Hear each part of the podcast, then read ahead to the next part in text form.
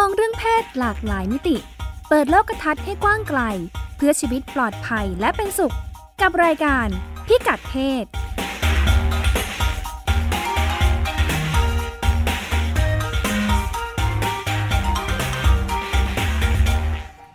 รายการพิกัดเพศพบกับคุณผู้ฟังเป็นประจำทุกสัปดาห์นะคะดำเนินรายการโดยดิฉันรัชดาธราภาค รายการของเราก็เอ่อชวนคุณผู้ฟังพูดคุยในประเด็นที่เกี่ยวข้องกับเรื่องเพศ ในหลากหลายมิติอย่างที่ว่านะคะ ทั้ง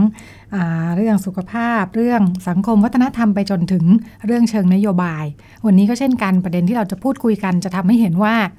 อ่าประเด็นเดียวกันนี้เนี่ยมันสามารถคุยได้ตั้งแต่เรื่องสุขภาพ ใกล้ตัวของเราเองไปจนถึง เรื่องที่เกี่ยวข้องในระบบบริการสุขภาพ ซึ่งก็จะเกี่ยวข้องกับนโยบายของประเทศต่างๆ ต่างๆ เพราะว่าเราจะมีตัวอย่างของต่างประเทศมาให้ฟังกันด้วยว่ามันมีความเหมือนหรือแตกต่างกับบ้านเรายังไงบ้าง ทั้งในเรื่องสถานการณ์ แล้วก็แนวทางการจัดการรับมือกับปัญหานะคะ ปัญหาที่เราจะพูดถึงในวันนี้คือพาดหัวมาเลยว่าเป็นปัญหาอ่าเรื่องการผ่าคลอดอามันเหมือนหรือมันต่างจากการคลอดธรรมชาติยังไงบ้าง อ่าข้อมูลต่างประเทศ มีคนที่รวบรวมมาบอกเล่าให้เราฟังคือคุณสุดามั่งมีดี ค่ะ ขา ส ป วัส ระ ดี จำของเรานะคะ ต่างประเทศเป็นยังไงบ้าง สถานการณ์การผ่าคลอด เอ่อการผ่าคลอดนี่ภาษาอังกฤษใช้คำว่า cesarean ค่ะ section อ่า ค่ะ ก็เซซ่านี่มาจากที่คนไทยก็ใช้ว่าซีซ่า คุณคุณไหมคะปิงปิงไหมคะ ซีซ่าซีซ่าสลัด ว้าวโอ้โห เกี่ยวไหม อันนี้ทันสมัยมากเลย ค่ะ อย่างเดียวที่ฉันจะนึกออก ไม่เกี่ยว มันจูเลียสซีซ่าอะไรอย่างงี้ อ๋อค่ะ ได้ไหมคะเอออันนั้น ไม่ จะ ใช่ แบบ นะ สมัยโบราณ อ๋อ นะ ค่ะ เอ ค่ะ อก็คือน อ นี่ฉันนึกใกล้ตัวมาก เออเขาก็แบบเหมือนกับเอ่อคิดว่าจูเลซิซ่าเนี่ยอาจจะ ค่ะ มาจากการผ่าทผ่าผ่าท้องคลอดหรือเปล่า ค่ะ แต่ว่าก็มีอีกเออสันนิษฐานหนึ่ง เพราะว่ามันมีคำละตินโบราณ ก็ ค่ะ มีคำว่าซาเดีย ก็แบบ ค่ะ คล้าย ๆ กันเนี่ยก็แปลว่าผ่าเหมือนกัน อืม เขาก็เลยแบบถกเถียงกันอยู่ ก็ไม่ ค่ะ แน่ใจว่าคำนี้มาจากไหน ค่ะ แต่ว่าก็คือเนี่ยแปลว่าผ่าท้องคลอดนะใช้ ค่ะ สั้นๆว่า C section ค่ะ เซซาเรียนเนี่ยค่ะ ค่ะ อืมก็แล้วก็มีตำนานโบราณค่ะตั้งแต่สมัยก่อนคริสตกาลของในแบบอาณาจักรอินเดียค่ะ ค่ะ จะมีแบบเหมือนกับเอ่อแม่ของแม่ของกษัตริย์ องค์หนึ่งที่เขาคลอดตั้งท้องกษัตริย์อยู่เนี่ยค่ะ ค่ะ แล้วก็คือไปทานรับประทานแบบอะไรที่เป็นพิษเข้า ค่ะ ก็จะต้องเสียชีวิต ค่ะ แล้วก็มหาดเล็กคนสนิทเนี่ยก็มองว่าเอ่อจะต้องแบบคือจะต้องช่วยชีวิตเอ่อพระโอรสไว้ ค่ะ ก็เลยพอแม่ตายไปแล้วก็ผ่าผ่าท้อง ค่ะ เอาเด็กออกมา เด็กก็ ค่ะ รอดก็เป็น ค่ะ เป็นเป็นกษัตริย์องค์นั้นของอินเดีย สมัย ค่ะ แบบโบราณนู่นค่ะ ฟังดูเหมือนว่าใน ตั้ง ใน แต่สมัยคริสตกาล ชีวิตปกติจะไม่มีการผ่าคลอด ใช่ อันนี้ ค่ะ กรณีที่แม่ตาย ใช่ อ่ะ ส ก็เล มั ย ย ผ่าผ่า ใช่ ออก ใช่ ค่ะ ค่ะ สมัยบาบิโลนก็เหมือนกันค่ะ ค่ะ พอแม่แบบเหมือนกับว่าโดนอะไรที่แบบ ไม่รอด ใกล้ตาย แน่แล้ว เออไม่รอ ใช่ ด ไหม ก็ คะ ผ่าออก อ่าคือใน ค่ะ ทางการแพทย์คือยังไม่ก้าวหน้าถึงขั้นผ่าแล้วจะปิดกลับไปให้แม่มีชีวิตรอดอยู่ได้ ประมาณนั้นค่ะ ค่ะ ค่ะ ค่ะ แล้วก็การผ่าท้องคลอดเนี่ยก็เป็นเหมือนกับแบบจะกระท ค่ะ ำในรายที่แบบทั้งแม่แล้วก็ทารกอยู่ในแบบเหมือนกับว่ามีความเสี่ยงอะค่ะ ค่ะ อืมสมัยปัจจุบันด้วยนะคะ ค่ะ คืออย่างแบบอาจจะเป็นทารกอยู่ในผิดท่าท่าผิด ค่ะ ปกติที่แบบ อืม หัวเท้า ค่ะ อะไรเงี้ยค่ะ ค่ะ แบบไม่ได้ไม่ได้ที่ ค่ะ จะแบบคลอดธรรมชาติลำบาก ค่ะ ก็เลยต้องผ่าท้อง อ่าเรารับรู้กันแบบนั้นเนาะ ใช่ อ่า ค่ะ ในใน อ่า ในยุคหนึ่งใช่ไหม ใช่ อ่า ค่ะ ว่าการผ่าคลอดเนี่ยควรจะเป็นกรณีที่จำเป็น ใช่ อืม รวมถึงยุคปัจจุบันด้วยค่ะ ค่ะค่ะ เพราะว่าองค์การอนามัยโลกเขาแนะนำอะให้ผ่าผ่าท้องคลอดเนี่ยในกรณีที่จำเป็นทางการแพทย์เท่านั้น ค่ะ แต่ว่าในบางกรณีเนี่ยมีการผ่าท้องคลอด โดยไม่มีเหตุผลทางการแพทย์ค่ะ ค่ะ แต่เป็นการทำตามความประสงค์ของบางฝ่าย อืม ซึ่งส่วนใหญ่ก็คือผู้เป็นแม่ ค่ะ ก็คือเหมือนกับว่าตัดสินใจเลือกที่จะคลอดด้วยการผ่าท้อง เพราะเราก็ได้ยินอยู่ทั่วไปเนาะ ค่ะ เออคนที่เรารู้จักนี่ จะมีสักกี่คนที่คลอดธรรมชาติแทบจะไม่มีด้วยซ้ำ อ่า อืม ค่ะ ในยุคนี้ ใช่ค่ะ ค่ะ ก็ก็เขามันก็เลยทำให้อัตราการผ่าท้องคลอดเนี่ย ค่ะ เพิ่มขึ้นทั่วโลกเลยนะคะ อ่าค่ะ โดยเฉพาะในประเทศที่มีรายได้สูงแล้วก็รายได้ปานกลาง แสดงว่ามันแพง เอ่อ ใช่ไหม หรือว่า สะท้น วิทยาการมัน แพงเปล่ มันก้าวหน้าด้วยหรือเปล่า อาจจะ ค ถูกมาก ไม่รู้ตกลงถูกหรือแพงไม่แต่ว่าถ้าถ้าบอกว่าผ่าท้องคลอดนี่พบมากในประเทศที่รายได้ดี ฮะ อ่ะก็แปลว่าจริง ๆ แล้ว มันอาจจะแพงกว่าเมื่อเปรียบเทียบกับการคลอดธรรมชาติ เอ่อแล้วก็เทคโนโลยีอะไรพวกเนี้ย ค่ะ เขาอาจจะพัฒนา อืม โดยแบบปลอดภัยแล้วก็ ค่ะ เหมือนกับว่าอะไรเงี้ยค่ะ ค่ะ ก็เลยคนก็เลยเหมือนกับว่า เลยเลยไปผ่ากัน อืม อืม อ๋อถ้าประเทศรวยนี่จะสูงหมดเลย เขามองเขามองอาจจะเป็นเพราะว่าเขามองกันอย่างนั้นนะการ ค่ะ รับรู้ของของคนนะคะ ค่ะ ก็คือองค์การอนามัยโลกก็บอกว่าแม้ว่าการผ่าท้องคลอดเนี่ยสามารถช่วยชีวิตทั้งทารกแล้วก็มารดาได้เนี่ย ค่ะ แต่ว่ามักกระทำมักกระทำลงไปโดยไม่มีความจำเป็นทางการแพทย์ค่ะ ค่ะ แล้วก็มันมีความเสี่ยงค่ะ เสี่ยงทั้งตัวแม่และเด็กค่ะ ค่ะ ที่จะเจอปัญหาสุขภาพทั้งในระยะสั้นแล้วก็ระยะยาวเลยค่ะ อืมค่ะ ก็เล เดี๋ย ยว ช่วงหลังเราจะมีคุณหมอมาคุยให้ฟังเนาะ อ๋อ ค่ะ ค่ะ ค่ะ เขาก็เลยอยากให้การผ่าท้องคลอดเนี่ยดูเป็นกรณีไป ดูความ ค่ะ จำเป็น ค่ะ เอ่อในแบบกรณีกรณีนึก อืม ไปถึงสมัยโบราณนะ ค่ะ ก็คือมันจะต้องแบบจำเป็นจริง ๆ คือ ค่ะ ถึงจะผ่าท้องเอาเด็กออกมา ค่ะค่ะ ก็เขาก็เป็นห่วงว่า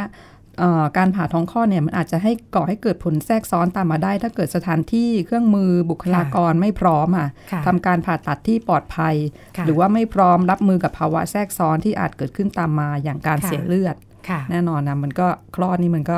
จะต้องมีการแบบเอ่อเลือดออกนะคะ ค่ะ ก็คือตัวเลขในอุดมคติเลยเนี่ยสำหรับการผ่าท้องคลอดทั่วทั่ว ค่ะ โลกเนี่ยคนอยู่ที่ประมาณ 10-15%เท่านั้นค่ะ อืม คือเขามีการศึกษาหลายชิ้นที่ ค่ะ ระบุว่า ถ้าตัวเลขในการผ่าท้องคลอดต่ำกว่าเลข 2 หลักเนี่ย ค่ะ จำนวนแม่และทารกที่เสียชีวิตเนี่ยจะลดลงค่ะ ค่ะ คือในร้อยคนนี่ควรจะมีคนผ่าคลอดไม่เกิน 10 คน ใช่ อ่านี่ ค่ะ ตัวเลขในดงคติ แล้วก็ ค่ะ การผ่าท้องคลอดเนี่ยมันยังต้องมีค่าใช้จ่ายเพิ่มขึ้นค่ะ ค่ะ แล้วถ้าเกิดผ่าท้องคลอดแบบไม่จำเป็นในระดับสูงเนี่ย ค่ะ ก็จะดึงทรัพยากรต่างๆ ไปจากบริการที่จำเป็นอื่นๆ ในระบบดูแลสุขภาพได้ค่ะ อืมค่ะ ก็เป็นข้อพิตกกัน ค่ะ อืม ค่ะคือหมอต้องมาทำงานตรงนี้เยอะ ใช่ค่ะอืม ผ่าท้องคลอดแสดงว่าคลอดธรรมชาตินี่แทบไม่ต้องดูแลกันไหม ดูในหนังครับ ต้องอย่างน้อยต้องมี อะไรที่แบบหมอ ค่ะ ตำแย ค่ะ คอยทำคลอดนะ อ่า เออ หมอหมอต้องยาคนเดียวก็เอาอยู่ ค่ะ ใช่ไหม ใช่ค่ะ เออ แล้วก็ นี่ คนคอยต้มน้ำร้อนใช่ไหม ค่ะ คะจำภาพได้ ค่ะ ไม่มีประสบการณ์อะไรที่จะพอจะมาใช้ในชีวิตได้เลยนะคะ ผ่านผ่านภาพยนตร์อย่างเดียวเลยค่ะ เขาก็บอกว่าจำนวนเอ่อจำนวนอันนี้เป็นการศึกษาค่ะ ค่ะ ของวารสารของทางการแพทย์ของอังกฤษค่ะ ค่ะ เขาเขาดูคำนวณแล้วทั่วโลกเนี่ยเขาพบว่าการผ่าท้องคลอดเนี่ยมันเพิ่มขึ้นเกือบ 2 เท่าค่ะ ค่ะ ในช่วง10 15 ปี ตั้งแต่ปี 2543 ถึง 2558 อืม คือ ค่ะ จาก 12%เนี่ยเป็น 21% ทั่วโลกเหรอคะอันนี้ตัวเลขทั่วโลก ใช่ค่ะใช่ค่ะ ค่ะ ก็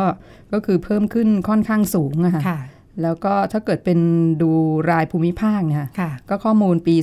2558 ก็บอก ค่ะ ว่าอเมริกาเหนือที่ ค่ะ มี 23 ประเทศ ซึ่งหลักๆ ใหญ่ๆ ก็อย่างสหรัฐแคนาดา มิสโก อะไรเนี่ยค่ะ ค่ะ ก็ภูมิภาคเนี้ยผ่าท้องคลอด 32เปอร์เซ็นต์ อืมค่ะ ก็ขณะที่ในบางพื้นที่ของยุโรปตะวันออกเฉียงใต้ละตินอเมริกาและจีน ก็มีผ่าการผ่าท้องคลอดมากกว่าการคลอดตามธรรมชาติค่ะ มากกว่าเลยเหรอคะ ใช่ แสดง ค่ะ ว่าเกิน 50%เนาะ อ่าฮะเกือบเกือบ ค่ะ ค่ะเฉียดเฉียดๆค่ะ ค่ะ ก็เมื่อปี 2553 เนี่ย องค์การอนามัยโลก อนามัยโลกเนยคะ ค่ะ รายงานว่าทารกจีน 46%ค่ะ ค่ะ ก็เนี่ยค่ะ ลืมตาดูโรคจากการผ่าท้องคลอดค่ะ อืม ก็เกือบเฉียดเฉียดๆค่ะ ค่ะ แต่ว่าเมื่อปี 2559 เนี่ยค่ะ วารสารการแพทย์อเมริกันเขาได้ลงผลการศึกษาชิ้นใหม่ค่ะ บอกว่าตัวเลขผ่าท้องคลอดในจีนน่าจะอยู่ที่ประมาณ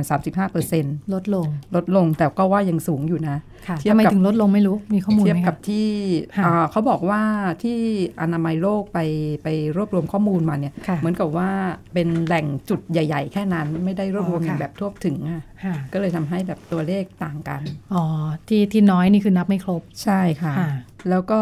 อืมเขาบอกว่าอย่างตามเมืองใหญ่ ๆ เช่นเซี่ยงไฮ้เนี่ยอัตราสูงถึง 65%เลยค่ะ อืม แต่ ค่ะ ดินแดนที่อยู่ห่างไกลอย่างทิเบตเนี่ย ค่ะ มีอยู่แค่ 4% อืมตัวเลขในอุดมคติเลยนะคะ อุดมคตินะ ค่ะ คือคือต่ำมาก ค่ะ ก็เอ่อเห็นข้อมูลแล้วนึกถึงแอฟริกาค่ะ ค่ะ เขาบอกว่าประเทศที่อยู่ทางใต้ของทะเลทรายซาฮารา46 ประเทศเนี่ย ค่ะ ก็ถูกระบุว่าพอมีเหตุการณ์เหตุการณ์ที่ต้องแบบผ่าท้องคลอดเนี่ยค่ะ ค่ะ ปรากฏว่าแบบหาหาอุปกรณ์หาอะไรเนี่ยยาก ค่ะ มากค่ะ ค่ะ ตัวเลขผ่าท้องคลอดเราอยู่ที่ ห้าเปอร์เซ็นที่เหลือเสียชีวิต 5%มา อั ร่วม นี้คือ 20 แม้ ปี แต่จำเป็นก็อาจจะยังไม่มีเครื่องไม้เครื่องมืออุปกรณ์ ใช่ พ มัน อ ก็ต่างกันมากสะท้อ ปัญหาคนละ ภพ แบบนะคะ ใช่ค่ะ ค่ะ ใช่ ค่ะ ที่จำเป็นก็แบบหายากนะ ค่ะ ก็เขาบอกว่าอัตราผ่าท้องคลอดที่อยู่ในระดับสูงในจีนเนี่ย ค่ะ เป็นผลมาจากนโยบายลูกคนเดียวค่ะ ยั แต่ งไงคะ ลูกคนเดียวก็คือ ค่ะ จีนเขาเพิ่งผ่อนคลายไป ค่ะ นโยบายนี้ไปเมื่อปี 2556ค่ะ ค่ะ เพราะว่า ก็คือ อืม พอ การการผ่าท้องคลอดเนี่ยค่ะที่บอกไปข้างต้นว่ามันเสี่ยงต่อการเกิดภาวะแทรกซ้อนค่ะ ค่ะ พอผ่อนคลายแล้วเนี่ยให้มีลูกได้มากกว่าหนึ่งคนเนี่ย ค่ะ คุณแม่ก็เลือกที่จะคลอดลูกด้วยวิธีธรรมชาติแทน อืม แล้วก็อ่าปัจจัยที่ทำให้อัตราการผ่าท้องคลอดในจีนอยู่ในระดับสูงเนี่ยก็คือเขาบอกว่ามาจากการที่พ่อแม่ปู่ย่าตายายอยากให้ผ่าท้องคลอดตรงกับวันที่แบบเหมือนกับว่า ค่ะ เลิกดียามดีอะค่ะ ค่ะ หรือไม่ก็มีความเชื่อที่ว่าการผ่าท้องคลอดเนี่ยเป็นวิธีที่เพอร์เฟกค่ะ อืม ก็คือเป็นเป็นความเชื่อของเหมือนกับว่าครอบครัวพ่อแม่เอง ค่ะ ค่ะ ค่ะ เป็นความเชื่อแบบทางอาจจะเป็นทางวัฒนธรรมหรืออะไรอย่างเงี้ย ค่ะ ค่ะที่ที่อาจจะมีมานานนะก็ เลือกวันเกิดได้นี่ดีมากเนอะไม่งั้นก็จะต้องลุ้นว่าตกฟ้ากี่โมง เลิกมงคลหรือเปล่า อันนี้เลือกเลย อืมค่ะ แต่ ค่ะ ว่าเขาก็อาจจะแบบเหมือนกับมองข้ามความเสี่ยงไป ค่ะ ว่ามันมันมีอยู่เหมือนกันนะ ค่ะ พออัตราการคลอดผ่าท้องคลอดอยู่ในระดับสูงเนี่ยทางทางการจีนเขาก็พยายามแก้ปัญหา ค่ะ เขาก็ไปให้ความรู้พ่อแม่แพทย์แล้วก็พดุงคันค่ะ ค่ะ แล้วก็เตือนไปที่โรงพยาบาลเลยค่ะ ค่ะ ว่าถ้าเกิดเห็นโรงพยาบาลไหนเนี่ยมีตัวเลขผ่าท้องคลอดสูงเกินไปเนี่ยเขาก็จะแบบเหมือนกับว่าเตือนๆว่ามันมันสูงไปแล้ว อืม ค่ะ เขาก็อืมเขาเอ่อเหตุผลเขาบอกว่าที่คุณแม่บางคนในจีนเลือกผ่าท้องคลอดเนี่ย เพราะว่าไม่อยากจะมาต้องเอ่อเบ่งหรือว่าปวดท้องปวดท้องใกล้คลอดแบบนึก ค่ะ ภาพดูในหนังนะ ค่ะ ผู้หญิงสมัยก่อนที่แบบ ต้อง โหน อด ผ้า โอยนะคะ เออ ค่ะ โหนผ้าอะไร ค่ะ เงี้ยเออแล้วก็บอกว่าหมอหลายคนก็พูดเชิงแนะให้ผ่าท้องคลอดค่ะเพื่อความสะดวก แล้วก็หมอเองก็กลัวถูกฟ้องค่ะถ้าเกิดทำอะไรผิดพลาดตอนคลอดธรรมชาติอย่างแบบ ค่ะ รกไปพันคอเด็กอะไรเงี้ยค่ะ ค่ะ เออก็เอ่อหมอหมออาจหมอในจีนเนี่ยเขา ค่ะ บอกว่าอาจจะเจอคดีอาญาได้ค่ะ อืม แล้วก็พ่อแม่เด็กก็เรียกค่าชดเชยอีก ค่ะ ขณะที่อาจจะเป็นผ่าในโรงพยาบาลหรือแบบที่อะไรที่เขาจัดไว้แล้วเนี่ยมันอาจจะ ค่ะ แบบเขาเขาควบคุมได้มากกว่า อ๋ออื ม ค่ะ อะไรประมาณนั้นนะ ค่ะ หมอก็เลือกวิธีที่ปลอดภัยกับหมอนะคะ ใช่ ค่ะ ค่ะ แล้วก็มันยังมีที่เหตุผลอีกเหตุผล ค่ะ ที่ทำให้อัตราการผ่าท้องคลอดในจีนอยู่ในระดับสูงเนี่ยเขาบอกว่าพ่อแม่บางคนเนี่ยอยากให้ลูกเกิดมาแล้ว ก็คือเข้าเรียนได้เลย ยังไงคะ เพราะว่าปีการศึกษาของ อ๋อ จีนเนี่ยมันจะเริ่ม ดูเท เดื อ อน ม เออ อ๋อแกดูเทอม ดูเทอมใช่แล้วค่ะ เริ่มเดือน เริ่มเดือนกันยายน โอ้ยเขาก็รอบครอบมาก ร เนะ อบครอบมองการไกลมากเลย ค่ะ ค่ะ คือวางแผนว่าเนี่ย ค่ะ คลอดมาแล้วเข้าเรียน ต้องเข้าเรียน คื ได้ อทำห ทั น้าน ตาแบบนึกไม่ถึง ใช่ค่ะ เออก็เลย เออ เดือนสิงหาเนี่ย ค่ะ ก็มีคิวนัดหมอคิวนัดเนี่ย ค่ะ พุ่งเลยค่ะ ค่ะ เออเขาจะไปค อ๋อ ล เพ อ ราะมัน ด จะเปิดเทอมอะใช่ไรอย่างนี้เหรอ ค่ะ เออ ปีต่อไปจะ ค่ะ ได้เอา จะได้ ลูกเข้าเรียนได้ ครบรอบพอ ทัน ดี เออ เออ ไม่งั้นลูกต้องเข้าเรียนช้าไปปีหนึ่งค่ะ ค่ะ เออเนี่ยค่ะเขาวางแผนระยะ เออย าวกันค่ะม ค่ะ องการไกลมาก ค่ะ ค่ะ คือคือท้องเนี่ยไม่พร้อมกันอยู่แล้วกำหนดข้อจริงก็ไม่พร้อมกัน อ่าฮะ อ่าแต่ถ้าไล่เรียกกันในช่วงนี้เร่งขึ้นอีกหน่อย อ่า อ่า ค่ะ จะได้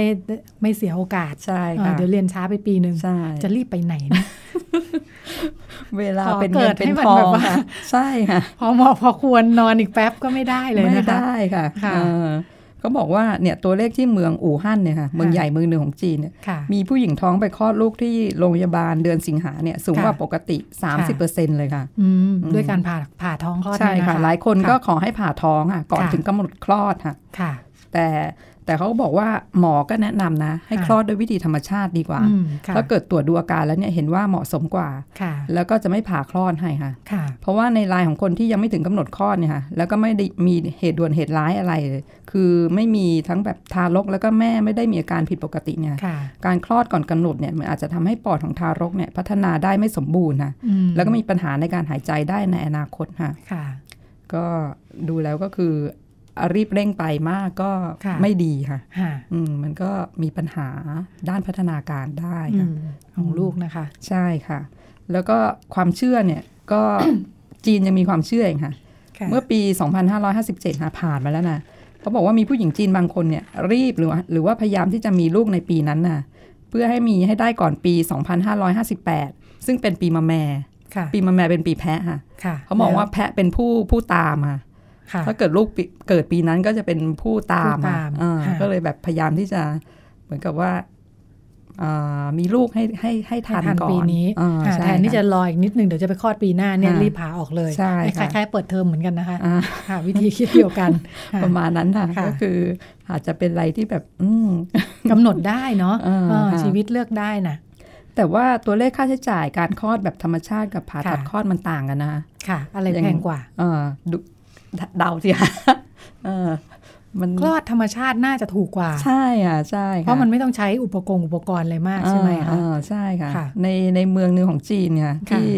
เมืองอี้ฉางที่อู่ฮั่นเนี่ย ค่ะ ค่าใช้จ่ายคลอดธรรมชาติอยู่ที่ประมาณ 3,000หยวนค่ะ หรือประมาณหมื่นกว่าบาท อืม พอคลอดแล้วก็ต้องอาศัยพยาบาลหรือว่าพดุงครรภ์คอยช่วยเหลือแบบ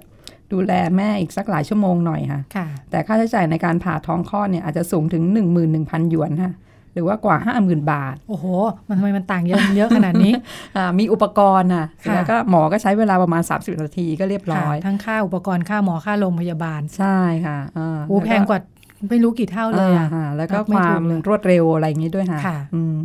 เขาอาจจะเป็น แต่ก็ยังทำให้การผ่าคลอดยังคงสูงอยู่ดี ใช่ มีหน้า ค่ะ เขาถึงบอกว่าประเทศที่เศรษฐกิจดีร่ำรวยนี่ถึงผ่ากันเยอะ ใช่ค่ะใช่ ค่ะ แล้วก็มันอาจจะแบบเหมือนกับว่าสะดวกสบายเข้ากับไลฟ์สไตล์อะไรอย่างนี้ป่ะคะ ค่ะ อืมก็แบบ เลือกได้ ะรย เหมือนนัดหมอเนาะ อ่ะประมาณ เหมือนนัด นั้น หมอ น่ะ ฟันน่ะ อ่าฮะ นอนรอนอนรอไม่รู้จะคลอดเมื่อไหร่ อ่าฮะ อ่านี่นัดหมอก็ผ่าเลย อ่าเพราะว่าเมื่อก่อนเนี่ยตั้งแต่นู้นสมัยนู้นนะทศวรรษ ค่ะ 1980น่ะ ค่ะ การคลอดลูกในโรงพยาบาลเนี่ยถือเป็นเรื่องหรูในจีนนะคะ อืมปอ่าเพราะ ก ว่า ติ ผู้ คล ห อ ญิ ด ง ที่บ้าน ใช่ค่ะตาม ค่ะ ชนบทเขาก็แบบคลอดกันที่บ้านนี่แหละค่ะ ค่ะ แต่ว่าสมัยเนี้ยผู้คนเขาก็เดินทางเข้ามาทำงานหางานทำในในเมืองใหญ่มากขึ้นนะ ค่ะ ผู้หญิงจีนส่วนใหญ่ก็เลยไปคลอดลูกที่โรงพยาบาลนะ ค่ะ แล้วก็ไม่คงไม่ใช่เรื่องเงินเอิญนะที่ ค่ะ อัตราการผ่าท้องเนี่ยมันก็เพิ่มสูงขึ้น อืม อืม ค่ะ แล้วก็นอกจากจีนแล้วเนี่ยอีกประเทศที่อัตราการผ่าท้องคลอดอยู่ในระดับสูงก็คือบราซิลค่ะ ค่ะ ถ้าเป็นตามคลินิกเอกชนเนี่ยการผ่าท้องคลอดไปที่ 80%นู่นนะคะ อื้อหือ แต่ตัวเลขของ ค่ะ โรงพยาบาล เกือบร้อยแล้ว รัฐ นะคะ จะลดลงมาอยู่ที่ 30ถึง40%นะคะ ค่ะ เขาก็มีการทำการสำรวจนะคะ ค่ะ ตอนแรกเนี่ยผู้หญิงบราซิลมากถึง 70%ก็คือมั่นใจมากบอกว่าดิฉันจะคลอดแบบธรรมชาติค่ะ อืม อ่าตอนท้องแรกๆนะคะ ค่ะ แต่พอช่วงใกล้คลอดเปลี่ยนใจค่ะ ค่ะ บอกอยากจะผ่าท้องคลอดเพราะว่ากลัวเจ็บค่ะ ค่ะคื แล้วก็เชื่อปว่าระสบความเจ็บมาแล้วตอนครั้งท้องก่อนหน้านี้ อ่าอันนี้ไม่แน่ใจอ่ะ อ่าค่ะ แล้วเขาก็เชื่อว่าการผ่าท้องคลอดเนี่ย ค่ะ เป็นวิธีที่ปลอดภัยกว่า อ่า อันนี้ ค่ะ เป็นความเชื่อนะ ค่ะ แล้วก็ยังมีปัจจัยทางสังคมแล้วก็วัฒนธรรมอะที่ ค่ะ มีอิทธิพลต่อการตัดสินใจอ่ะ ค่ะ เพราะว่าในบราซิลเนี่ยมีความเชื่อว่าคนจนจะคลอดแบบธรรมชาตินะส่วน ค่ะ คนมีฐานะเนี่ยก็จะแบบ เป็น เข้า ห ที่ น้าก เป็ ระ น เป๋า ตา เข้าโรงพยาบาล อ๋อมันแสดงฐานะเนาะ อออย่างนั้น เอ นะ อถ้าเมื่อกี้บอกว่าหุยราคาราคาค่าคลอดธรรมชาติกับผ่าคลอดต่างกันขนาดนั้นเนี่ยแปลว่าต้องรวยมาก เออ ต้องรวยกว่ากันเยอะกับคนที่คลอดธรรมชาติเลยทีเดียว ใช่ค่ะ อ่ะแต่ก็มันก็จะประกอบกับความเชื่อว่าดีกว่าด้วย ใช่ค่ะ อืม เออก็เลยแบบ ดีกว่าด้วย จุ และ ๆกั มีเงิน ไป จ่าย อ่า ค่ะ จุงจุงกันไปก็เลยประมาณนี้ค่ะ แล้วก็ความสะดวกก็มีส่วนนะ เพราะว่า ค่ะ คลินิกเนี่ยก็จะให้หมอคลินิกเอกชนเนี่ยจะให้หมอคนหนึงคอยดูแลตลอดกระบวนการเลยค่ะ ค่ะ ซึ่งการผ่าท้องคลอดหนึ่งชั่วโมงเทียบกับการนอนปวดท้องหลายชั่วโมงตามวิธีธรรมชาติเนี่ย ค่ะ ก็อาจจะมีอิทธิพลนะ อืม อย่างอย่างที่บอกค่ะ ค่ะ สมัยนี้ทุกอย่างมันแบบอาจจะเน้นนะ ค่ะ คนแบบอยากจะได้อะไรที่แบบ ค่ะ เร็วๆสะดวกสบายอะไรอย่างเงี้ย ค่ะ คนก็เลยอืม เป็น แล้วยัง แนวโน้ มี ทั่วโลกเนาะ ใช่ค่ะ และปัจจัยอีกคล้าย ๆ ของจีนนะ ค่ะ ความเสี่ยงด้านกฎหมาย ค่ะ เพราะว่าสูตินารีแพทย์ในบราซิลเนี่ยถูก ค่ะ ฟ้องเป็นอันดับสองรองจากสัญญกรรม แพทย์สัญญกรรมความงาม อืมค่ะ เขาก็แบบกลัวว่าถ้าเกิดมีอะไรผิดพลาดไปเนี่ย ก็อาจจะโดนฟ้องร้องได้ ก็เลยทำอะไรที่แบบเหมือนกับว่าเป็นอะไรที่ ค่ะ เซตไว้ ค่ะ อ่ามันจะเหมือนกับแบบไปตาม ควบ แนวคุทางมได้ นั้น มากกว่า อ่าควบคุมได้มากกว่า ค่ะ อืมก็อัตราการผ่าท้องคลอดโดยไม่จำเป็นในระดับสูงเนี่ยก็เลยทำให้ทางการบราซิลเนี่ยออก ค่ะ คำแนะนำประชาชนนะ ค่ะ เมื่อปี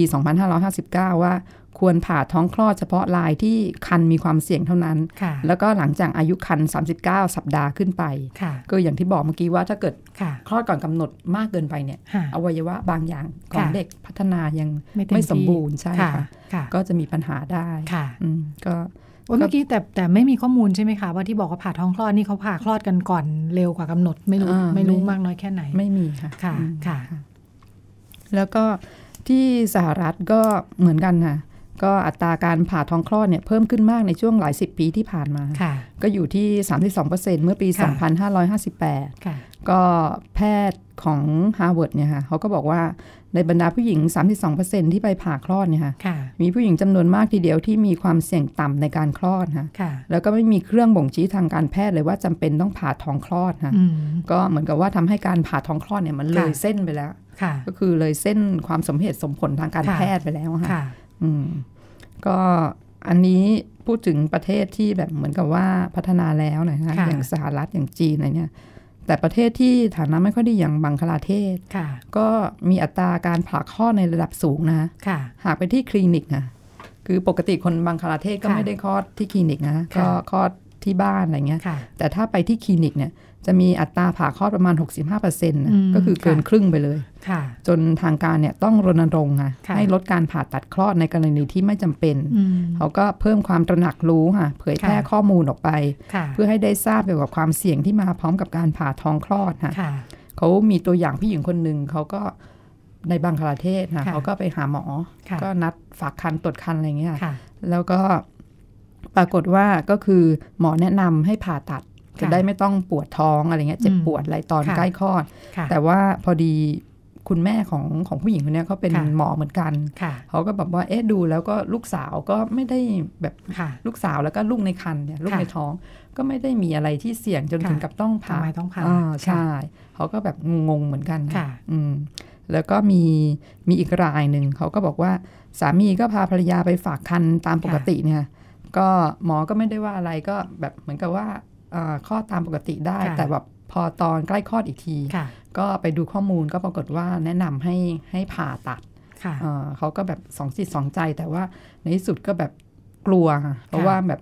ได้รับฟังข้อมูลมาแล้วก็ อ๋อก ลัว ค่ะ ที่แบบต้องมานั่งแบบอดโอย แบบเออนอนอะไรเงี้ยค่ะ ค่ะ มันเจ็บปวด ค่ะ ก็เลยตัดสินใจแบบผ่าท้องไป อืม อืม อ๋อกลัวการคลอดธรรมชาติ ใช่ค่ะ ค่ะ เออก็เลยแบบเนี่ยค่ะเหมือน ค่ะ กับว่า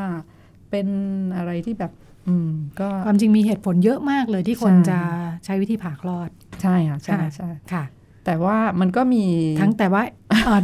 องค์การอนามัยโลกไม่แนะนำ อ่า อ่า ใช่ ค่ะ ค่ะ ค่ะ เพราะว่ามันมันก็สูงไปนิดอะไรเงี้ยค่ะ ค่ะ อืม ค่ะ เหตุผลหลักจากจากเอ่อองค์การอนามัยโลกก็น่าจะเป็นเรื่องเหตุผลทางสุขภาพ ใช่ค่ะ ค่ะ งั้นเดี๋ยวช่วงครึ่งหลังเราจะมีอ่าคุณหมอที่เป็นผู้เชี่ยวชาญด้านนี้มา ขยายความให้ฟังว่าผลกระทบต่อสุขภาพเป็นยังไงบ้าง แล้วก็จากที่ฟังมาแล้วทั้งโลกนะคะ ว่าแนวโน้มเพิ่มสูงขึ้น เดี๋ยวเรามาดูว่าในประเทศไทยเอ่อแนวโน้มเราเป็นยังไงบ้าง แล้วก็วิธีการรับมือต่างๆ เป็นยังไง พักสักครู่แล้วกลับมาพบกันในช่วงที่สองค่ะ คุณกำลังฟังรายการพิกัดเพศ ทาง www.thaipbsradio.com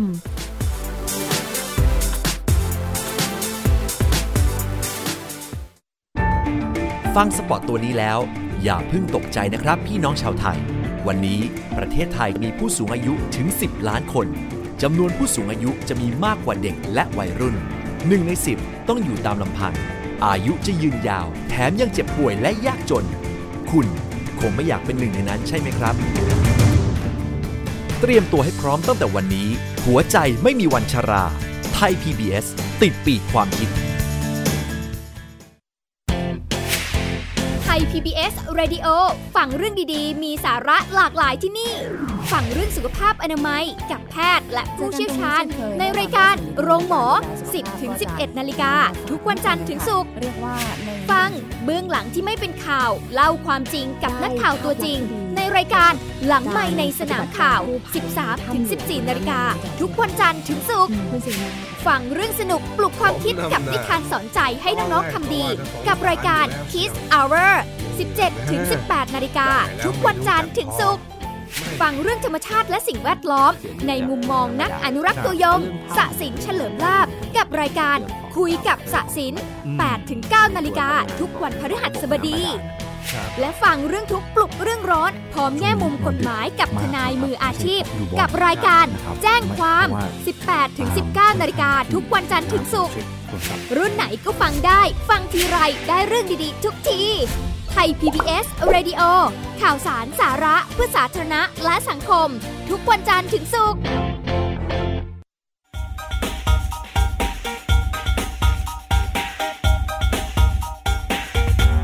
มองเรื่องเพศหลากหลายมิติ เปิดโลกทัศน์ให้กว้างไกล เพื่อชีวิตปลอดภัยและเป็นสุข กับรายการพิกัดเพศ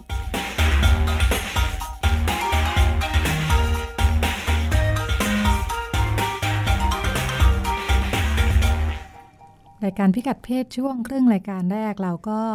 อ่าฟังสถานการณ์เรื่องการอ่าผ่าตัดคลอดของทั้งโลกเลยนะคะ แนวโน้มคือเพิ่มขึ้นสูงขึ้นในเกือบทุกประเทศ ทีนี้เราจะกลับมาดูบ้านเราบ้าง รวมทั้งรายละเอียดเกี่ยวกับผลกระทบต่อสุขภาพ เรามีอ่าผู้เชี่ยวชาญนะคะศาสตราจารย์นายแพทย์พิเศษ ลุมพิการนนท์ประธานวิทยาลัยสูตินารีแพทย์แห่งประเทศไทยนะคะอาอาจารย์ประจำคณะ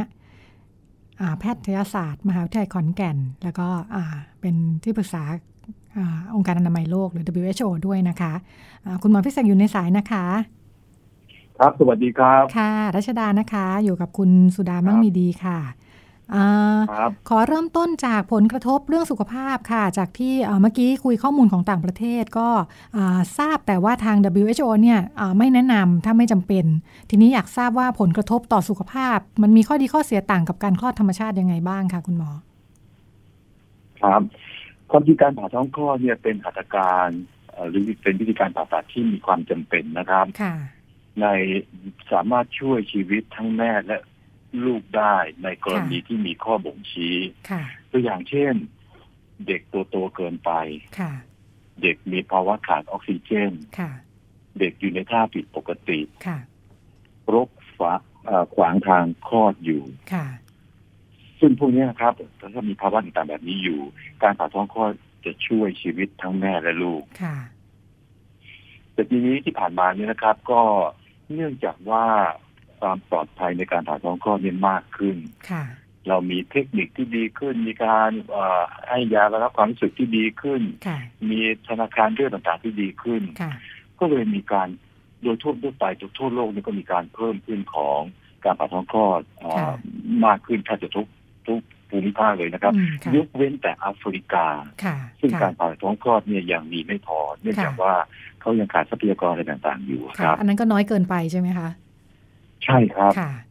องค์การอนามัยโลกเนี่ยแนะนำว่าการผ่าท้องคลอดที่เหมาะสมนะครับ ค่ะ ถ้าอยู่ประมาณสักสิบถึงสิบห้าเปอร์เซ็นต์ครับ ค่ะ หมายถึงที่มีความจำเป็นนะนะครับ ค่ะ กรณีที่เอ่อไม่ปกติแล้วก็จำเป็นจริงๆแปลว่าอยู่เปอร์เซ็นต์ประมาณนี้ สิบห้าเปอร์เซ็นต์ครับ ค่ะ ทีนี้ถ้าตะกี้คุณลุงดาผมบอกว่า ค่ะ เอ๊ะถ้าเกิดผ่าแล้วเนี่ยมันจะมีผลเสียยังไง ค่ะ บ้างตะกี้ผมพูดถึงข้อดีของการผ่าท้องคลอดใช่ไหมครับ ค่ะ ข้อเสียนะครับก็คือว่าจะมีผลมีภาวะแทรกซ้อนที่เป็นอันตรายต่อทั้งแม่และลูก ค่ะ ทั้งในระยะสั้นและระยะยาวมากขึ้นครับ ค่ะ อย่างแม่ก็จะมีโอกาสเสียเลือดมากขึ้น อืม ค่ะ มีโอกาสที่จะอักเสบติดเชื้อมากขึ้น ค่ะ มีโอกาสที่จะมีภาวะแทรกซ้อนจากการให้ยาระงับความรู้สึกมากขึ้นครับ ค่ะ ลูกยังมีโอกาสที่จะเกิดมีภาวะที่อ่าปอดยังไม่พร้อมในการที่จะหายใจด้วยตัวเองมากขึ้น อืม ค่ะ ต้องเข้าอ่ารับการดูแลรักษาในอ่าหอผู้ป่วยวิกฤตของทารกแรกเกิดภาษาอังกฤษเรียกว่า NICU เนี่ยนะครับ มากขึ้นครับ ค่ะ ค่ะ ปกติเขามีข้อกำหนดไหมคะ คุณหมอว่าสามารถผ่าท้องคลอดได้ก่อนเอ่อกำหนดคลอดจริงเท่าไหร่คะ คือถ้าเกิดเป็นเหตุฉุกเฉินนะครับ อย่าง ค่ะ เช่นเจ็บคันคลอดแล้ว แล้วเด็กตัว ค่ะ โตเนี่ย ค่ะ ไม่ว่าจะอายุคันเท่าไหร่เราก็เราก็ผ่าท้องคลอดได้ อืมค่ะ แต่ใน ค่ะ กรณีที่ยังไม่เจ็บคันคลอด ค่ะ และมีความจำเป็นต้องผ่าท้องคลอด ค่ะ ตัวอย่างเช่นเด็กอยู่ ค่ะ ในท่าผิดปกตินะครับ ค่ะ หรือเคยผ่าท้องคลอดมาก่อนเนี่ย ค่ะ เราแนะนำว่าควรจะผ่าท้องคลอดเมื่ออายุครรภ์ครบ 39 สัปดาห์แล้ว อืม ค่ะ เพราะว่า เป็นข้อกำหนดไหมคะ ถึงแว่าเราจถือว่า ค่ะ อายุครรภ์37ถึง38สัปดาห์นะครับจะถือว่าครบกำหนด อืม ค่ะ แต่เด็กที่คลอด ค่ะ ในช่วง 37ถึง38สัปดาห์เนี่ยบางส่วน ค่ะ เนื่องจากว่าไม่ได้ผ่านกระบวนการคลอดทางธรรมชาติ ค่ะ คือผ่านช่องคลอดของแม่เนี่ยนะครับ ค่ะ เขาพบว่ามีโอกาสที่ปอดเด็กจะไม่สมบูรณ์ อืมค่ะ มากกว่าการคลอดปกติครับ ค่ะ ค่ะ แนวโน้มสถานการณ์การผ่าท้องคลอดในบ้านเราเป็นยังไงคะ จากที่ดูแล้วหลายประเทศ โอ้ ก็ ก็ เพิ่ เพิ่ ม ม สูง ขึ้นมาตลอดเลยครับ ค่ะ จากสมัยก่อนประมาณ 10เปอร์เซ็นขึ้นมาเป็น 20 30 ตอนนี้เกือบเกือบ40เปอร์เซ็นนะครับ อืม ค่ะ ค่ะ เพิ่มขึ้นอย่างต่อเนื่องเลยนะคะ ต่อเนื่องเลยครับ ค่ะ ค่ะ เอ่อการเพิ่มขึ้นที่ว่านี่มีความต่างไหมคะ ในเขตเมืองชนบท หรือว่ามีความเอ่อแตกต่างยังไงบ้าง เช่น ในโรงพยาบาลรัฐเอกชนค่ะ ที่แตกต่างกันชัดเจนนะครับ ค่ะ ก็คือเอ่อโรงพยาบาลใหญ่เนี่ยจะมีอัตราการผ่าท้องคลอดมากขึ้น ค่ะ ส่วนหนึ่งก็เป็นเพราะว่าเป็นที่ที่รับการส่งต่อจากภาวะที่มีภาวะแทรกซ้อนจาก อ๋อ โรงพยาบาล ค่ะ ชุมชนเขา ค่ะ ไม่สามารถที่จะผ่าท้องคลอดได้ก็จะมาผ่าที่โรงพยาบาลประจำจังหวัดอะไรต่างๆ อ๋ นะ อ ครับ ค่ะค่ะ และที่พบชัดเจนอีกที่หนึ่งก็คือว่า ค่ะ เอกชนเนี่ยผ่าท้อง ค่ะ คลอดมากกว่ารัฐบาลครับ ค่ะ ค่ะ เรามีตัวเลขชัดเจนไหมคะอาของแต่ละโรงพยาบาลเลย เพราะว่าอ่าที่ถามนี่คืออามีข้อมูลว่าอย่างบางประเทศเนี่ยอ่ามีเขามีการติดตามว่าทำให้รู้ว่าเอ่อที่ไหนโรงพยาบาลไหนเพิ่มสูงเป็นพิเศษหรือว่าอะไรเพื่อจะมีมาตรการติดตาม แล้วก็อ่ามีมาตรการที่จะจัดการค่ะ เราเรามีอยู่ครับ ค่ะ แล้วตอบเนี่ยที่ผ่านมาหนึ่งปีนะครับ ค่ะ เนื่องจากว่าทางราชวิทยาลัยสูตินรีแพทย์แห่งประเทศ ค่ะ ไทยเนี่ย ค่ะ ไปนำเสนอปัญหาเรื่องนี้ ค่ะ กับท่านรัฐมนตรีว่าการกระทรวงสาธารณสุขนะครับ ค่ะ ว่าการผ่าท้องคลอดที่ที่มากเกินไปเนี่ยจะมีผล ค่ะ เสียต่อทั้งแม่และลูก ค่ะ ทั้งระยะสั้นและระยะยาว ค่ะ แล้วก็เพิ่มค่าใช้จ่ายที่ไม่จำเป็นเพิ่มขึ้น ค่ะ ท่านก็เห็นด้วยในหลักการว่าเราควรจะหาทางอย่างไรที่จะลดการผ่าท้องคลอดที่ไม่จำเป็นอยู่ ค่ะ องค์การอนามัยโลกเนี่ยครับแนะนำเครื่องมือตัวหนึ่ง ค่ะ ชื่อว่าเอ่อการเฝ้าระวังการคลอด โดยใช้วิธีการของร็อบสัน ค่ะ ร็อบสันจะเป็นชื่อของสูติแพทย์ชาวไอร์แลนด์นะค ค่ะ รับเขามาดูรายละเอียดเลย ค่ะ ว่าในโรงพยาบาลแห่งเนี้ยนะครับ ค่ะ มีเอ่อการคลอดทั้งหมดกี่ราย ค่ะ แบ่งออกเป็นสิบกลุ่ม แต่ละกลุ่มเนี่ยมีอัตราการผ่าท้องคลอดมากน้อยแค่ไหนยัง อื ไง มค่ะ รวมทั้งสามารถที่ทำบอกได้เลยว่าคุณหมอคนไหนผ่ามาก อ๋อค่ะ ผ่าน้อย ค่ะ มากน้อย ค่ะ แค่ไหนยังไง ค่ะ เพื่อเป็นตัวเป็นตัวเฝ้าระวังไว้ครับ ค่ะ แล้วก็หาทางในการที่จะลดในสิ่งที่ไม่จำเป็นลงครับ ค่ะ ซึ่งจริงข้อมูลเหล่านี้ต้องมีการบันทึกไว้อยู่แล้วใช่ไหมคะ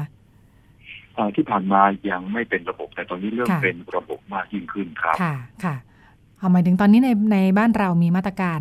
เกี่ยวกับเรื่องนี้ออกมาแล้ว มีการชัดเจนนะครับ นี่ก็ต้อง ค่ะ ขอบคุณท่านรัฐมนตรีว่าการนะค ค่ะ รับ ค่ะ เอ่อท่านอาจารย์หมอปิยะสกลนะครับ ค่ะ รวมทั้งท่านประหลัดท่าน ค่ะ ประหลัดท่านที่แล้วมาจนถึงประหลัดท่านนี้นะครับ ค่ะ ว่าให้ความสำคัญเกี่ยวข้องกับเรื่องนี้ ค่ะ เพราะว่าตอนนี้มันเกิดมีภาวะ ค่ะ แทรกซ้อนที่สำคัญระยะยาวเพิ่มขึ้นมาอย่างหนึ่งครั ค่ะ บ ค่ะ คือผมผมขออนุญาตเอ่อเล่าตรงนี้สักนิดหนึ่งได้ไหมครับ ค่ะ ได้เลยค่ะ ครับคือเมื่อสักสองสามเดือนที่ผ่านมานะครับ ค่ะ มี ค่ะ วารสารฉบับหนึ่ง ค่ะ ชื่อว่า New England Journal of Medicine ของประเทศสหรัฐอเมริกานะครับ ค่ะ ได้ตีพิมพ์เรื่องที่สำคัญเกี่ยวข้องกับเรื่องภาวะแทรกซ้อนระยะยาวของการผ่าท้องคลอด ค่ะ ก็คือในท้องถัดไปเนี่ยนะครับ ค่ะ โรคเนี่ยมีโอกาสที่จะฝังตัวกินลึกเข้าไปในชั้นกล้ามเนื้อของมดลูก ค่ะ มากขึ้น ค่ะ และพวกเนี้ยท้องต่อไปที่ต้องคลอดเนี่ยนะครับ ค่ะ ถ้ากินฝังตัวลึกเนี่ย ค่ะ พอคลอดเสร็จต้องตัดมดลูกด้วยเลย อืม ค่ะ แล้วถ้าเกิดวินิจฉัยล่วงหน้าไม่ได้ว่ามันมีการฝังตัวลึกนะครับ ค่ะ เนี่ยมีการเสียเลือดมากถึงกระทั่งเสียชีวิตได้ ค่ะ อเมริกาเขาวิเคราะห์กันเลยนะครับ บอกว่าเนี่ยภาวะแบบที่รกฝังตัวเข้าไปในชั้นกล้ามเนื้อมดลูก ค่ะ ลึกเกินผิดปกติเนี่ย ค่ะ เป็นสาเหตุที่สำคัญของการตายของแม่ในประเทศสหรัฐอเมริกา อืม ใน ค่ะ ปัจจุบันนี้ครับ ค่ะ ค่ะ ซึ่งเมืองไทยก็กำลังเจอเรื่องนั้นอยู่ครับ อ๋อ ค่ะ แล้วก็ ค่ะ เพิ่มมากขึ้นเรื่อยๆครับ ค่ะ ค่ะเอ่อโดยนโยบายมาตรการที่ออกมาล่าสุดเราตั้งเป้าไว้ไหมคะ ว่าจะลดจากเอ่อ40%ที่เพิ่มขึ้นมาอย่างต่อเนื่องในหลายปีที่ผ่านมาให้ลงเหลือเท่าไหร่ภายในระยะเวลาเท่าไหร่ เรา คะ ก็อยากจะ ค่ะ ลดลงให้ได้มาก ๆนะครับ แต่คง ค่ะ ต้องค่อยๆเป็นค่อยๆไปครับ ค่ะ ก็มีการปรับเปลี่ยนกัน ถ้าสามารถแต่ละโรงพยาบาลนะครับ ค่ะ ลดของตัวเองลงได้สักห้าถึงสิบเปอร์เซ็นต์ ค่ะ คำว่าสิบเปอร์เซ็นต์หมายถึงนี้ครับว่า ค่ะ ถ้าเดิมก็อยู่ที่สี่สิบเปอร์เซ็นต์ ค่ะ ก็ขอให้ลดลงปีนึงเนี่ยลดลงสักสี่เปอร์เซ็นต์ ค่ะ ค่ะ ต้องค่อยๆลดลง ที่ นะ แบบนี้ได้ ค่ะ จะเป็นการดีมากเลยครับ ค่ะ ค่ะ คุณหมอคะ ถ้าอ่าไปพูดถึงสถานการณ์ที่เกิดขึ้นจริงในโรงพยาบาลแล้วก็ในการกระบวนการคลอดค่ะอ่าการตัดสินใจว่าจะใช้วิธีไหนในการคลอดเนี่ย การตัดสินใจก็คือต้องเป็นผู้หญิงที่ตั้งครรภ์ใช่ไหมคะ จริงๆแล้วจริงๆก็เป็นการตัดสินใจร่วมกันครับ ค่ะ ค่ะ ระหว่างผู้ตั้งครรภ์และครอบครัว ผมนึกถึงเรื่อง ค่ะ ครอบครัวด้วยนะครับ ค่ะ ค่ะ แล้วก็หมอที่เป็นคนดูแล ค่ะ ค่ะ ผมคิดว่าคุณหมอก็คงต้องต้องอธิบายนะครับว่าการ ค่ะ ผ่าท้องคลอดเนี่ย มีความจำเป็นยังไง ค่ะ แล้วก็ถ้าเกิดผ่านแล้วจะมีภาวะแทรกซ้อนอะไรต่างๆเกิดขึ้นมาได้บ้าง ค่ะ รวมทั้งค่าใช้จ่ายจะเป็นยังไงด้วยครับ ค่ะ ค่ะ ค่ะ แล้วก็ระยะสั้นระยะยาวที่จะเกิดทั้งแม่แต่ลูกเป็นยังไงนะครับ ค่ะ แล้วก็ไม่ควรจะผ่าท้องคลอดในกรณีที่ไม่มีข้อบ่งชี้ที่จำเป็นครับ ค่ะ อย่างที่ผ่านมา แต่ก็มีจำนวนหนึ่ง ค่ะ นะครับ ค่ะ ที่ที่อ่าผู้ตั้งครรภ์รวมทั้ง ค่ะ ครอบครัวด้วย ค่ะ จริงๆก็เป็นคนเพราะว่าเขาคงไม่ทราบถึงผล ค่ะ เสีย ค่ะ ทั้งระยะสั้นระยะยาวของของ ค่ะ การผ่าท้องคลอดนะครับ ค่ะ ก็จะมาขอให้คุณหมอผ่าให้ ค่ะ ค่ะ โดยข้อ หม ป อ ฏิบั ค ติ งต้องแนะนำนะครับ ค่ะ ข้อ ค่ะ ที่ ค่ะ ที่ดีกับข้อไม่ดียังไงครับ ค่ะ ค่ะเอ่อกำลังจะถามถึงตรงนี้ค่ะ คุณหมอว่าเอ่อโดย โดยข้อปฏิบัติทางการให้บริการเนี่ยเอ่อทาง ทาง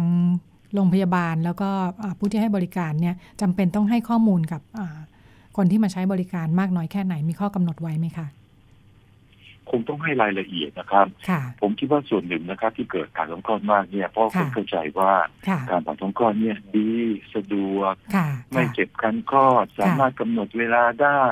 ค่ะ แต่ไม่ได้ทราบถึงผลเสียทั้งระยะสั้นและระยะยาวอะครับ ค่ะ ค่ะ ซึ่งผมคิดว่าทางคุณหมอและโรงพยาบาล ค่ะ คงต้องให้ข้อมูลแบบนี้ครับ ค่ะ ค่ะ แต่ว่าคือไม่ได้มีข้อกำหนดว่าต้องให้หรือไม่ให้อะไรอย่างนี้ใช่ไหมคะ ไม่ให้ก็ไม่เป็นไร เอ่อผมคิดว่าหลักการโดยทั่วไป อาจจะ ค่ะ ไม่ได้เป็น ค่ะ ข้อบังคับนะค ค่ะ รับ ค่ะ ผมคิดว่าน่าจะต้องให้ครับ ค่ะ ค่ะ ค่ะ แต่ว่าเอ่อด้านหนึ่งอันนี้นึกถึงในทางปฏิบัติ คิดว่าน่าจะเป็นข้อหนึ่งคือในเรื่องความสะดวกของเอ่อ ครับ เอ่อผู้ที่จะไปคลอดด้วยเหมือนกัน ว่าอ่าการที่สามารถนัดเวลากับคุณหมอนัดวันได้เนี่ยมันก็เอ่อลดความกดดันหรือว่าต้องเผชิญปัญหารถติดโดยเฉพาะในเมืองใหญ่ไปได้ ปัญหานี้ต้องทำยังไงคะคุณหมอ อันนี้ผมเห็นเห็นด้วยว่าเป็นความจริง มันมี ค ควา รับ มความจำเป็น แต่ อยู่ เราต้องชั่งน้ำหนักของความ ค่ะ สะดวกตรงนี้ ค่ะ ซึ่งเราสามารถมีการเตรียมตัวได้ ค่ะ ได้ระดับหนึ่งนะครับถึงแม้จะมันมันไม่หมดนะครับ ค่ะ เมื่อเปรียบเทียบกับภาวะอันตราย ทั้งระยะสั้นระยะยาวที่จะเกิดขึ้น ค่ะ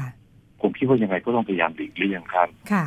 ค่ะ อีกส่วนหนึ่งซึ่งทำกันเยอะนะครับ ค่ะ คือดูเลิกษ์มา ค่ะ ค่ะ ค่ะ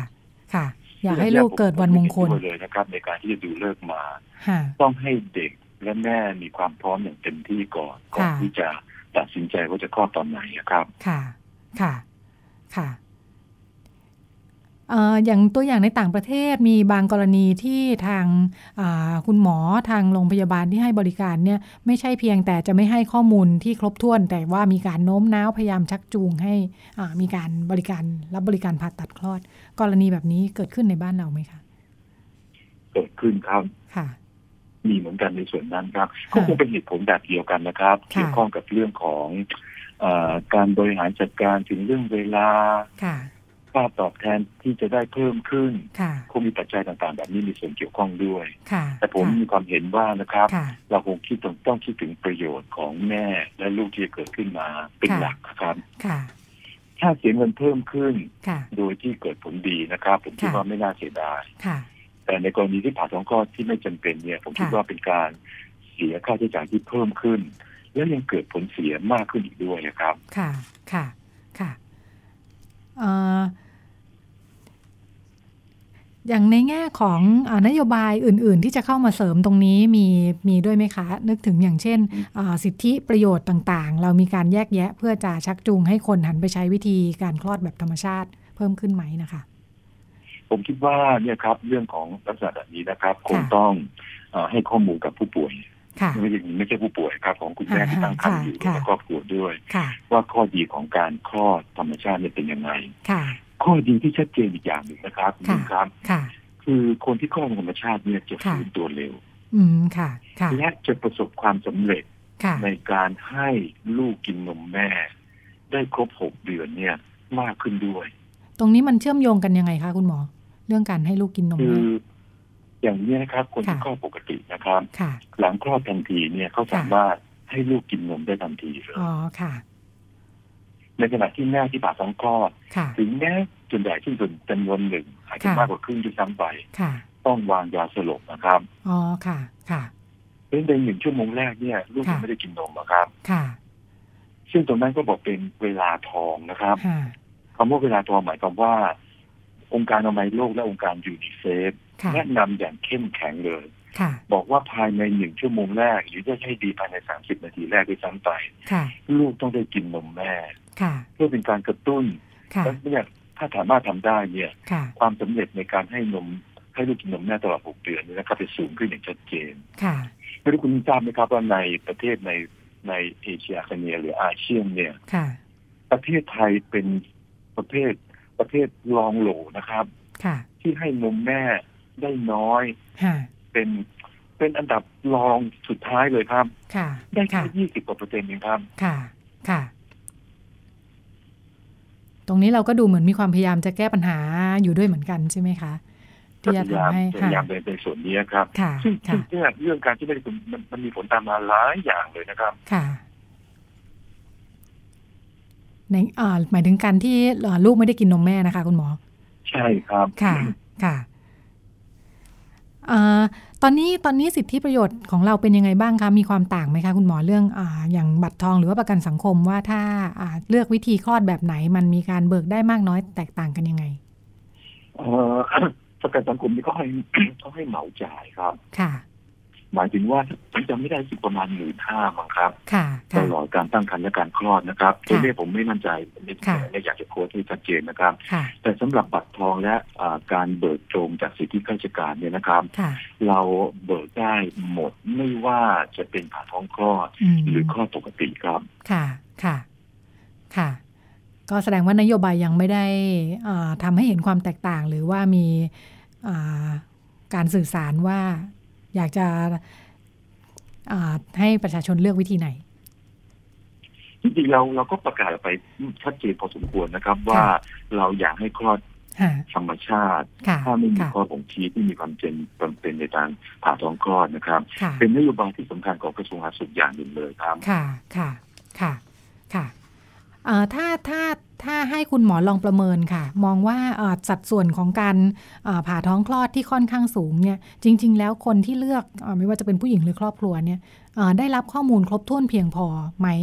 ที่ทำให้เลือกอันนี้ หรือว่ารู้แล้วแต่ก็ยังเลือกด้วยความจำเป็นต่าง ผมคิดว่า ๆ ค่ะ ส่วนใหญ่มากกว่า ไม่ได้รับข้อมูลเพียงพอครับ ค่ะ ค่ะ ซึ่งเราเนี่ยกำลังพยายามรณรงค์เกี่ยวกับเรื่องนี้ และเนี่ยครับอ่า ค่ะ คุณนุ่นครับ ค่ะ การที่ไทย PBS ค่ะ มาช่วยสัมภาษณ์ผม ค่ะ และให้ข้อมูลเรื่องนี้กับประชาชนเนี่ยผ ค่ะ มก็ขอขอบคุณมากๆเลย ค่ะ เราอยากให้สื่อมวลชนต่างๆนะครับ ได้ช่วยให้ความรู้เรื่องนี้กับประชาชนโดยทั่วไป ค่ะ ได้ทราบถึงความจำเป็นข้อดีและ ค่ะ ข้อเสียของการผ่าท้องคลอดที่ไม่จำเป็นด้วยครับ ค่ะ ค่ะ ยินดีค่ะที่ได้ร่วมเป็นส่วนหนึ่งของการสื่อสารความเข้าใจที่ถูกต้องให้กับประชาชนนะคะ ค่ะ ครับ คุณหมอมีประเด็นเพิ่มเติมไหมคะ ก็เป็นเรื่องสำคัญครับผม ค่ะ ว่า ค่ะ เราคงต้องมาร่วมมือกันทุกภาคส่วนนะครับ ค่ะ เพื่อจะทำให้การคลอดโดยการผ่าท้องคลอด ค่ะ ใช้เฉพาะในกรณีที่มีความจำเป็น ค่ะ เพื่อสุขภาพที่ดีของทั้งแม่ ค่ะ และลูก ค่ะ ทั้งในระยะสั้นและ ค่ะ ระยะยาว ค่ะ แล้วก็จะลดค่าใช้จ่ายที่ไม่จำเป็นลงด้วยครับ ค่ะ ค่ะ ขอบพระคุณคุณหมอพิเศษนะคะอ่า ครับ นี่ค่ะ ขอบคุณเป็นอย่างยิ่งเลยครับ ค่ะ ผมขอบคุณมากๆที่จะช่วยกระจายความรู้ความเข้าใจตรงนี้ให้ประชาชน ค่ะ ทั่วไปได้ทราบดียิ่งขึ้นด้วยครับ ค่ะ ค่ะ ขอบพระคุณคุณหมอค่ะ ศาสตราจารย์นายแพทย์ ครับ พิเศ ขษอบคุณครั ค่ะ บ สวัสดี สวัสดี ค่ะ ครับ ศาสตราจารย์นายแพทย์พิเศษลุมวิการนนท์นะคะ ประธานวิทยาลัยสูตินรีแพทย์แห่งประเทศไทยอ่าคณะบดี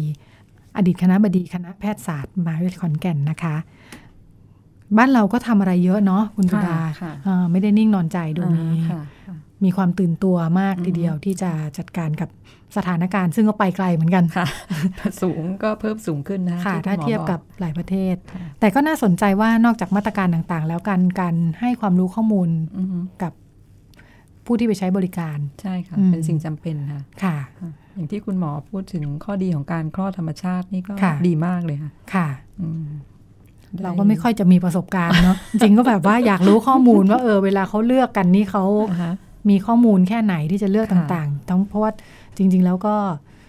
ก็น่าจะเหมือนกับทุกที่คือคือใช้วิธีนี้ก็แพงแพงกว่า ใช่ค่ เยอะ ค่ะ อืม แต่ก็น่าสนใจที่คุณหมอบอกว่าเออในแง่ของการเบิก อืม เบิกสิทธิประโยชน์ต่างๆ ก็ยังเท่ากันอยู่ อืม เอ่อก็แสดงว่านโยบายมันยังไม่ได้สื่อสาร ยังไม่ได้ช่วยสื่อสารกับคนว่าเอ่อเราสนับสนุนให้เลือก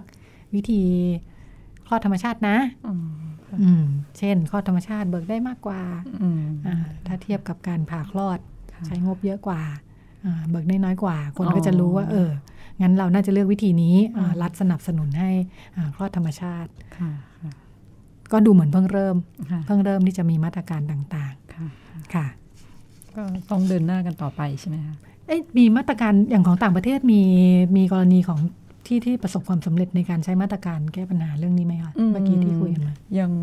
ยังไม่ได้ลงลึก ยัง ข ไม่ นาด เห็น นั้น นะคะ ยังไม่ค่อยเห็น เขาก็รณรงค์กัน ค่ะ อยู่ค่ะ ทุก ค่ะ ทุกประเทศที่หาข้อมูล ค่ะ มาที่แบบเพิ่มเพิ่มขึ้นเนี่ยก็ ค่ะ พยายามรณรงค์กันค่ะ ค่ะ แสดงว่าเป็น ให้ ประเด็ ข้อน มูล ที่เริ่มตื่นตัว ใช่ อืม ค่ะ สถานการณ์ แพร่ขยายลุกลามกันไปทั่วโลก อ่าใช่ค่ะ อืม ดูตัวเลขแล้วก็ ค่ะ อ่าฮะ ค่ะ อืม ความจริงเรื่องผลกระทบกับ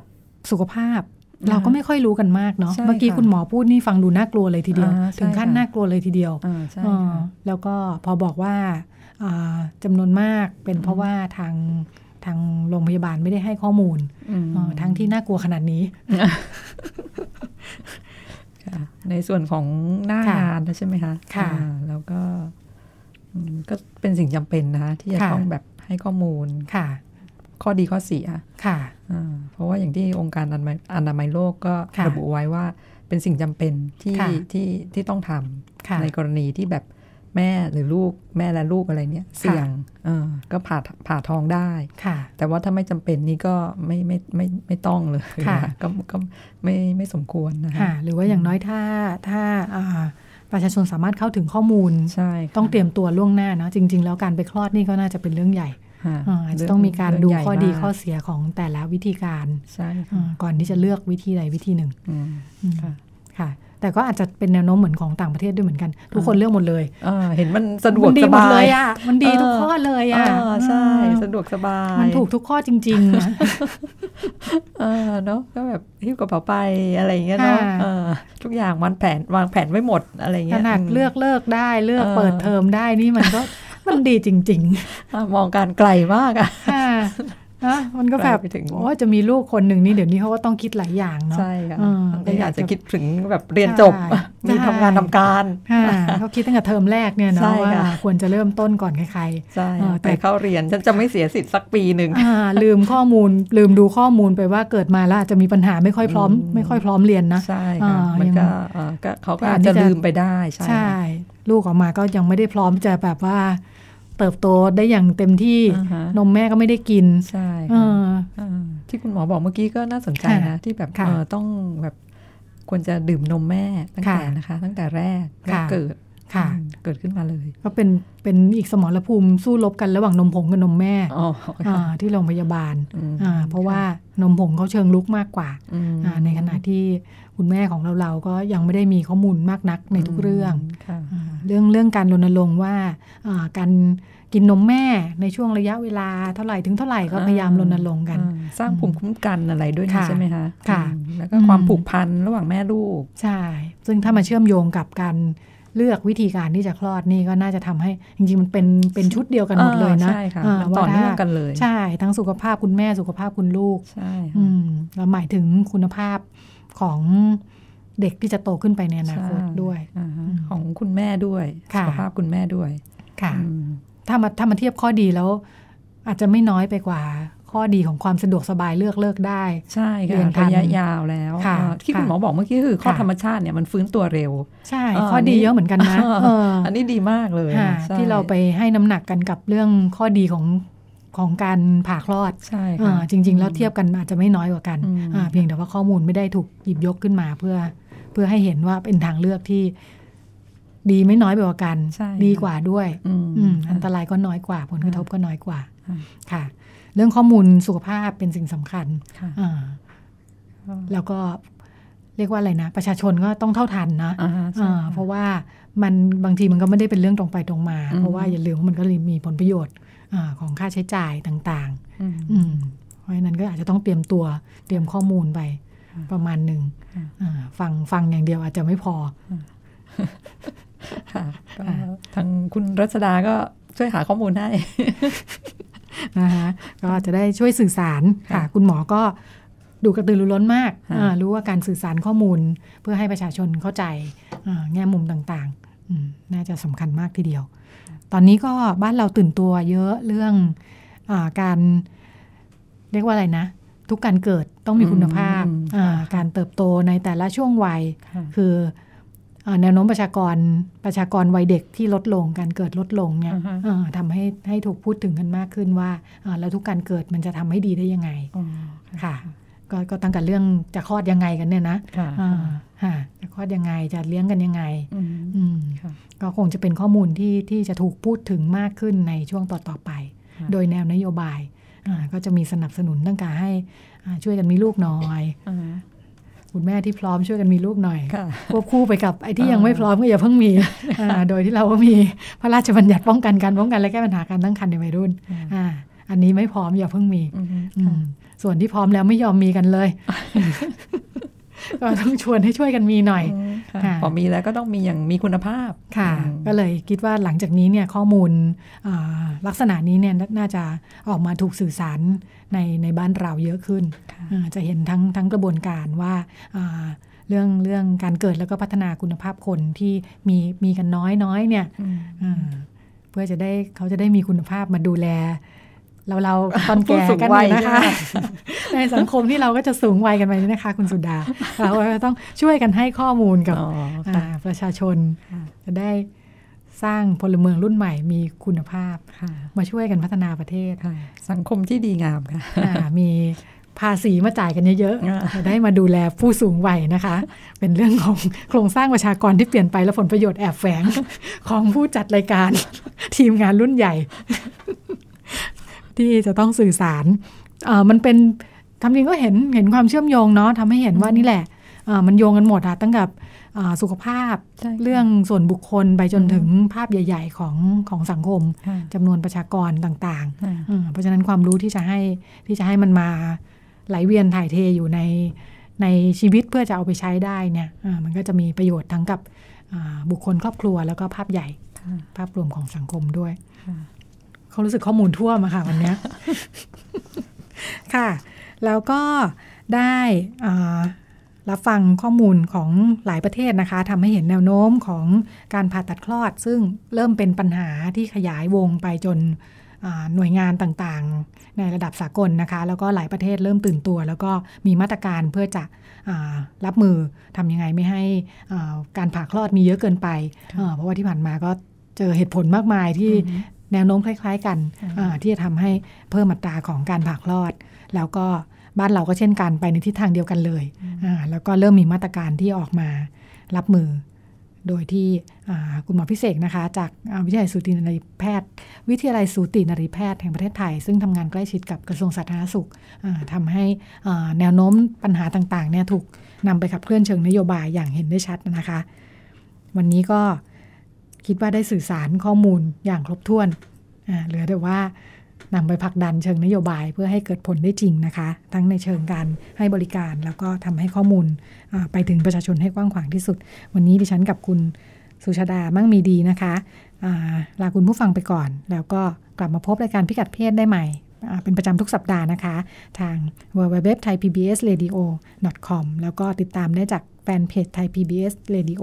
โดยอ่ารายการพิกัดเพศก็เป็นความร่วมมือระหว่างสถานีวิทยุไทย PBS นะคะ กับอ่าสำอ่าแผนงานสร้างเสริมสุขภาวะทางเพศสำนักงานกองทุนสนับสนุนการวิจัยนำโดย ซึ่ง สำนักงานกองทุนสนับสนุนการสร้างเสริมสุขภาพ หรือสสสดิฉันจะถูกงบคืน ไม่พูดชื่อหน่วยงานผิด ดำเนินการโดยมูลนิธิสร้างความเข้าใจเรื่องสุขภาพผู้หญิงนะคะ แล้วก็อีกช่องทางหนึ่งที่จะติดตามเนื้อหาที่เป็นลักษณะเอ่อเหล่านี้นะคะ เรื่องของสุขภาวะทางเพศ แล้วก็สุขภาพผู้หญิง ติดตามได้ทางเอ่อแฟนเพจของมูลนิธิสร้างความเข้าใจเรื่องสุขภาพผู้หญิง วันนี้อ่าดิฉันและคุณสุดามั่งมีดีลาคุณผู้ฟังไปก่อน พบกันใหม่สัปดาห์หน้าค่ะ สวัสดีค่ะ สวัสดีค่ะ ติดตามรับฟังรายการย้อนหลังได้ที่เว็บไซต์และแอปพลิเคชันไทย PBS Radio ไทย PBS Radio วิทยุข่าวสารสาระ เพื่อสาธารณะและสังคม